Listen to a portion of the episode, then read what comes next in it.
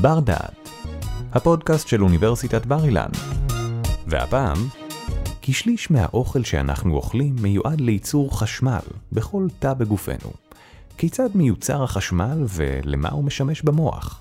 עם פרופסור אלון קורנגרין, בפרק שלישי בסדרה.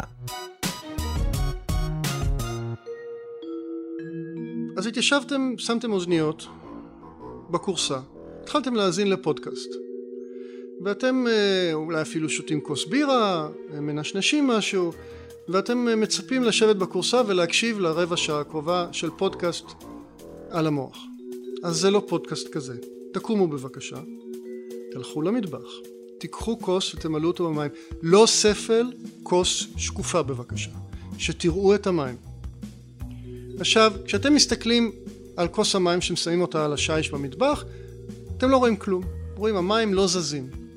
בעצם, הנוזל של המים מורכב מהמון המון מולקולות זהות, מולקולות של מים, המתנגשות זו בזו כל הזמן, ואנחנו לא רואים את זה כי סך כל ההתנגשויות האלה בעצם מוכל בתוך כוס המים.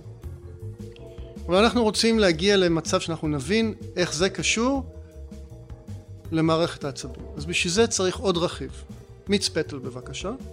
אם אין לכם, אז סירופ מייפל, או כל דבר צבעוני אחר שקצת יותר כבד מהמים ומתמוסס במים. קחו את סירופ הפטל ובעדינות תמזגו אותו לתוך הכוס ככה שלא יתערבב, אלא ייצור שכבה דקה של מיץ פטל בתחתית הכוס. לא לערבב. ועכשיו תחכו.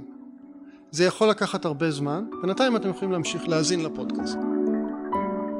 כשתחזרו למטבח אחרי כמה שעות, ובהנחה שאמא לא זרקה את הכוס עם מיץ הפטל, אתם תראו שבמקום שתי שכבות ברורות של אדום למטה ומים בשאר הכוס, נוצרה לכם איזושהי שכבת ביניים שמתחילה באדום ולאט לאט הופכת ליותר ויותר ויותר ורוד ככל שהיא מתרוממת לראש הכוס. מה קרה פה? מולקולות הצבע שבמיץ הפטל התנגשו במולקולות מים, חטפו המון המון זפטות איומות ממולקולות מים, וכל פעם שהמכה הייתה בכיוון הנכון, הם פשוט לאט לאט התחילו להתרומם מתחתית הכוס למעלה. התהליך הזה נקרא תהליך של דיפוזיה, או פעפוע בעברית. עכשיו, התהליך הזה הוא רק תלוי בטמפרטורה. בכל כוס מים שאנחנו נשים, לאט לאט, אם תחכו מספיק זמן, בסוף מיץ הפטל יתערבב מעצמו עם המים, והתמיסה תהיה לגמרי אה, באותו צבע. יופי. עכשיו, הדבר הזה הוא בעצם הבסיס להבנתנו כיצד תא במערכת העצבים מייצר חשמל.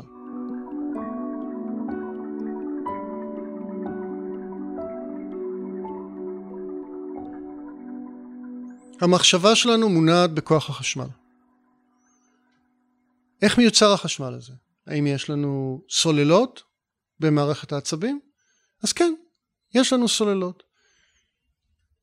אז היום נדבר איך תהליך הפעפוע של תמיסת מלחים בגוף שלנו, אנחנו בסך הכל שבעים אחוז מים, ובמים האלה מומסים מלחים, כך שאנחנו מלוחים, שבעים אחוז מאיתנו הם תמיסת מלחים, ואנחנו בעזרת כמה הדגמות פשוטות, שעם אחת מהן כבר התחלנו, ננסה להבין איך תא העצב מייצר חשמל, ובעזרת החשמל הזה, איך הוא מעביר מידע לתאים הסמוכים.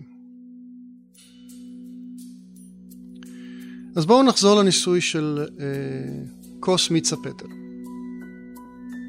אם נסתכל על הניסוי, נראה שהיה לנו בכוס שכבה של חומר בתחתיתו, ומעל זה מים. ולאט לאט השכבות התערבבו. תהליך הפעפוע, מה שאנחנו למדים מהניסוי הזה, זה שתהליך הפעפוע יש לו נטייה לגרום לחומר לעבור מאזור בעל צפיפות גבוהה, או בעל ריכוז גבוה, לאזור בעל ריכוז נמוך. כל אחד יודע שאם יש איזשהו ריח לא נעים בחדר, לוקח זמן עד שהוא מגיע מקצה אחד לקצה שני, ועל זה לא נעשה ניסיונות. עכשיו, גם אצלנו בגוף יש אזורים עם ריכוזי מלחים גבוהים ואזורי מלחים נמוכים. במיוחד בין, בהבדל שבין התמיסה הכלואה בתוך התא על ידי הממברנה לבין התמיסה שנמצאת מחוץ לתא, שהן שתי התמיסות העיקריות שמערכת העצבים מתייחסת אליהן בבואה לייצר חשמל. כאשר יש לנו בעצם תנועה של יונים, של חלקיקים טעונים, מצד אחד של הממברנה לצד שני, בכוח הדיפוזיה. בצד אחד יש ריכוז יותר גבוה מהצד השני, וכאשר היון חולף דרך הממברנה, הוא מייצר זרם חשמלי. אני קצת אה, אפרק את הדבר הזה בעזרת עוד ניסוי קטן. רבים מכם מכירים אה, את הניסוי שעושים ב, ב, ביסודי, בתיכון, מספר פעמים, שבו לוקחים כוס, ממיסים בה קצת מלח, בישול, שמים בה שתי פיסות מתכת, מחברים לסוללה ונוצרים לנו מימן וחמצן משתי, משתי, ליד שתי האלקטרודות. אבל עוד משהו קורה בתמיסה מעבר לאלקטרוליזה. מאחר שהאלקטרודה אחת היא חיובית והאלקטרודה השנייה היא שלילית, אזי חלקיקים טעונים בתמיסה נמשכים לאלקטרודה המנוגדת. יש לנו, אם ימסנו מלח בישול שהוא בעיקרון נתרן כלורי והתפרק במים לנתרן חיובי וכלוריד שלילי, אזי הכלוריד יימשך לאלקטרודה החיובית והנתרן יימשך לאלקטרודה השלילית. עכשיו תדמיינו לרגע את התמיסה הזאת. מותר לעצום עיניים בשלב הזה. תדמיינו לרגע את התמיסה הזאת שבה יש לנו נגיד יון נתרן, ובקצה השני של הכלי קורא לו השדה החשמלי השלילי של האלקטרודה, והוא נמשך אליו בעזרת כל חוקי החשמל ו... שאנחנו מכירים. מה קורה לו בדרך? בדרך הוא מתנגש במולקולות מים שמעטות את תנועתו. כלומר, הוא לא, זה שיש משיכה חשמלית חזקה על ידי האלקטרודה, לא אומרת שהיון יגיע אליה במהירות, להפך, אנחנו יכולים לחשוב שמאחר שהוא מתנגש עם מולקולות מים, הוא בעצם מתחכך בהם, וכידוע לכולם, חיכוך גורם להאטה. אז המשיכה גורמת לתנועה של יונים מצד אחד לצד שני. אז יש לנו שני כוחות, מצד אחד פיאפוע, שבו מולקולות אה, מים מתנגשות זו בזו, או בחלקיקים אחרים שנמצאים בתמיסה, ומסיטות את החלקיקים האלה ואת עצמן ממסלולם כל הזמן. והכוח השני הוא משיכה חשמלית, שבו איזשהו מקור כוח מרוחק מושך מטען אה, חלקיק טעון, במקרה הזה רק את היונים של אה, הנתרן או הכלוריד, מהנקודה שבה הם נמצאים לכיוון האלקטרודה. אנחנו כרגע לא, לא מדברים על שום דבר, האם הם מגיעים לשם. פשוט יש תנועה לכיוון. עד עכשיו דיברנו על שני כוחות פיזיקליים כימיים. איפה לראשונה אנחנו רואים אותם? בטבע.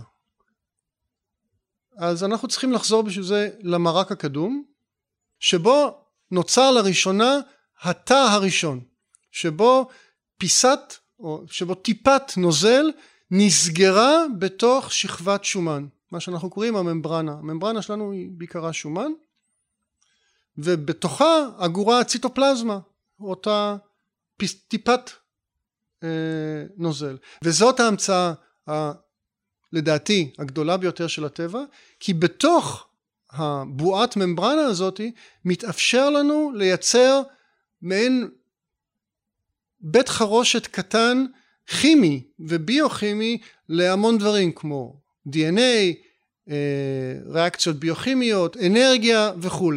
מה שלא מתאפשר כאשר כל הרכיבים האלה פשוט מפוזרים בתמיסה מסביב. זו המצאה עצומה של האבולוציה. עכשיו, ברגע שנסגרה הטיפה הזאת על ידי הממברנה, נסגרו בפנים ונוצרו עם הזמן חלבונים. הרבה מהחלבונים הם חומרים בעלי מטען שלילי יחסית. עכשיו, יש לנו חוק ב- ב- בחשמל שאומר שאנחנו צריכים בכל נפח סגור צריך להיות איזון בין מטענים שליליים לחיוביים. מאחר שבתוך התא יש לנו חלבון ומחוץ לתא אין לנו חלבון, כי בתמיסה החיצונית אנחנו תמיסה מדוללת הרבה יותר מאשר הציטופלזמה, בעצם יש לנו צורך להוציא חלק מהאיונים השליליים מהתא על מנת לשמור על האיזון. לכן יהיו לנו בתוך התא חלבונים טיעונים שלילית, איוני כלוריד טיעונים שלילית, אבל ריכוז איוני הכלוריד הטיעונים שלילית יהיה נמוך יותר מאשר בתמיסה החיצונית. על מנת לשמור על איזון נוצר מפל הפוך עבור איונים חיוביים. כלומר נוצרים לנו, יש לנו יותר איוני אשלגן לדוגמה בתוך התא מאשר בחוץ. התופעה הזאת שנקראת השיווי משקל של גיבס דונן היא תוצר ישיר של אה, ההחלטה האבולוציונית לייצר תא.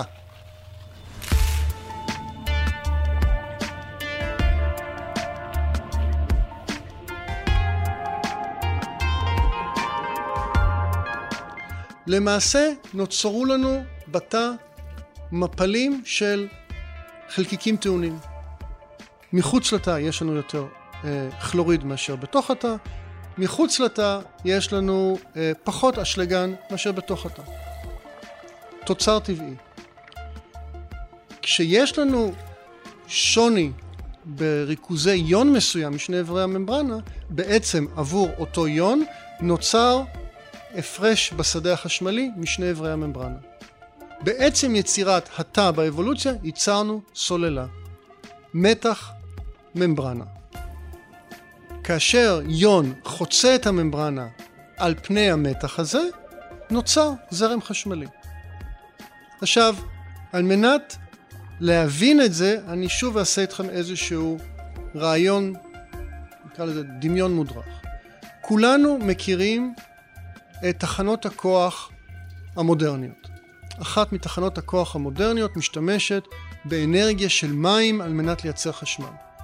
לוקחים נהר, סוחרים בעזרת סכר את המוצא שלו, או את אחת הנקודות בו, מייצרים אגם גדול של מים, ולמים האלה יש, מה שאנחנו קוראים בפיזיקה, אנרגיה פוטנציאלית. מפילים את המים האלה דרך הסכר למטה, האנרגיה הפוטנציאלית הופכת לאנרגיה קינטית, זה מסובב טורבינה, ו... אנחנו מקבלים חשמל. כל תא ותא בגופנו, וכמובן תאי עצב הם דוגמה מצוינת לכך, עובד בדיוק כמו תחנת כוח הידרואלקטרית. יש לנו במקום מפל של מים, מפל של יונים, ואנחנו מפילים יון בעל אנרגיה פוטנציאלית דרך במקום במקום שדה של גרביטציה, שזה מה שקורה במים, אלא דרך שדה חשמלי, והתוצר הוא זרם חשמלי. והזרם החשמלי הוא מה שנע בנוירונים, ובעצם מניע את תהליכי החשיבה שלנו. עכשיו, רק תדמיינו את זה בשני הכיוונים. כאשר אנחנו מסתכלים על סכר הידרואלקטרי, אנחנו מפילים מים בכיוון אחד. עכשיו תדמיינו שאתם מסוגלים לראות את הסכר לא רק בכיוון אחד, אלא לידו סכר הפוך שמפיל את המים למעלה. כלומר, הממברנה, תלוי לאיזה כיוון היון נע דרכה, תייצר או זרם חיובי או זרם שלילי בהתאם לתנאים. וכך אנחנו יכולים לשלוט על עוצמת הזרם וכיוון הזרם, על ידי כך שאנחנו מפילים את אותו יון דרך שדה חשמלי שנוצר עוד בימי קדם על פני הממברנה.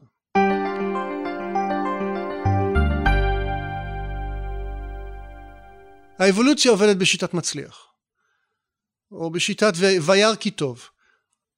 יצרנו אותה, נוצרה הממברנה, נוצרו מפלי איונים, קיבלנו חשמל, גילינו שהחשמל הזה יעיל למשהו. אולי נייצר יותר חשמל?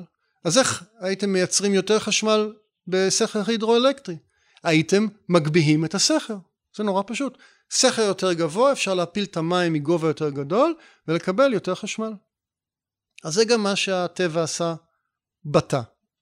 הטבע לא יכול לשנות את עובי הממברנה או את התכונות שלה, אבל הוא שינה בצורה מאוד חכמה את מפלי האיונים משני עברי הממברנה. עכשיו, כמו שאמרנו בתחילת השיחה, ייתכן שהתיישבתם ולקחתם בירה, ואולי אתם מנשנשים איזה כמה בוטנים, או אוכלים סנדוויץ' תוך כדי שאתם מקשיבים לי. בזמן הזה, כל האוכל שאכלתם, שליש ממנו, הגוף שלכם ישתמש לשאוב יונים מצד אחד של הממברנה לצד שני באופן פעיל.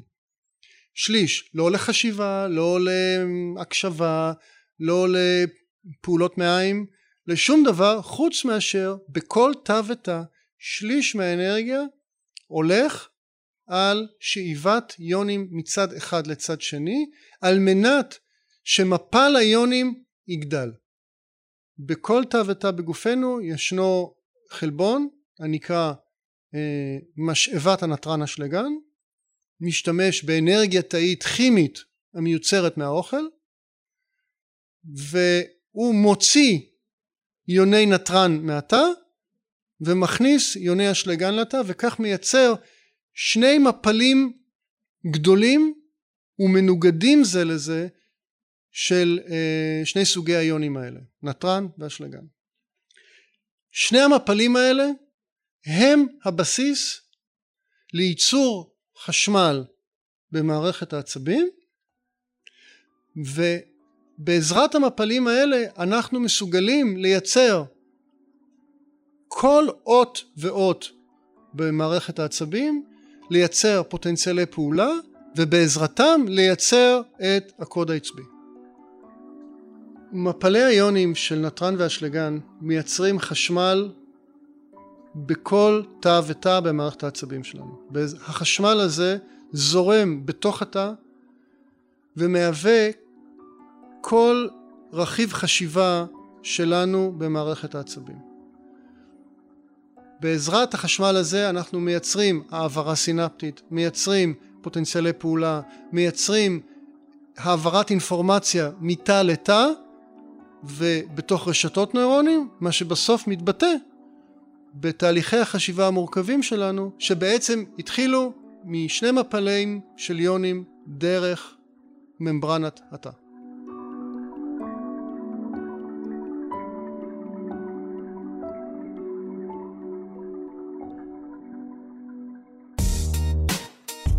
תודה שהאזנתם לבר דעת. מיטב המרצים והחוקרים של בר אילן בחרו עבורכם את הנושאים המסקרנים ביותר מתחום התמחותם. התוצאה? ספריית פודקאסטים משובחת שכולה זמינה לרשותכם. בר אילן, משפיעים על המחר היום. ערך והפיק אורית ולדנו. תודה על ההאזנה.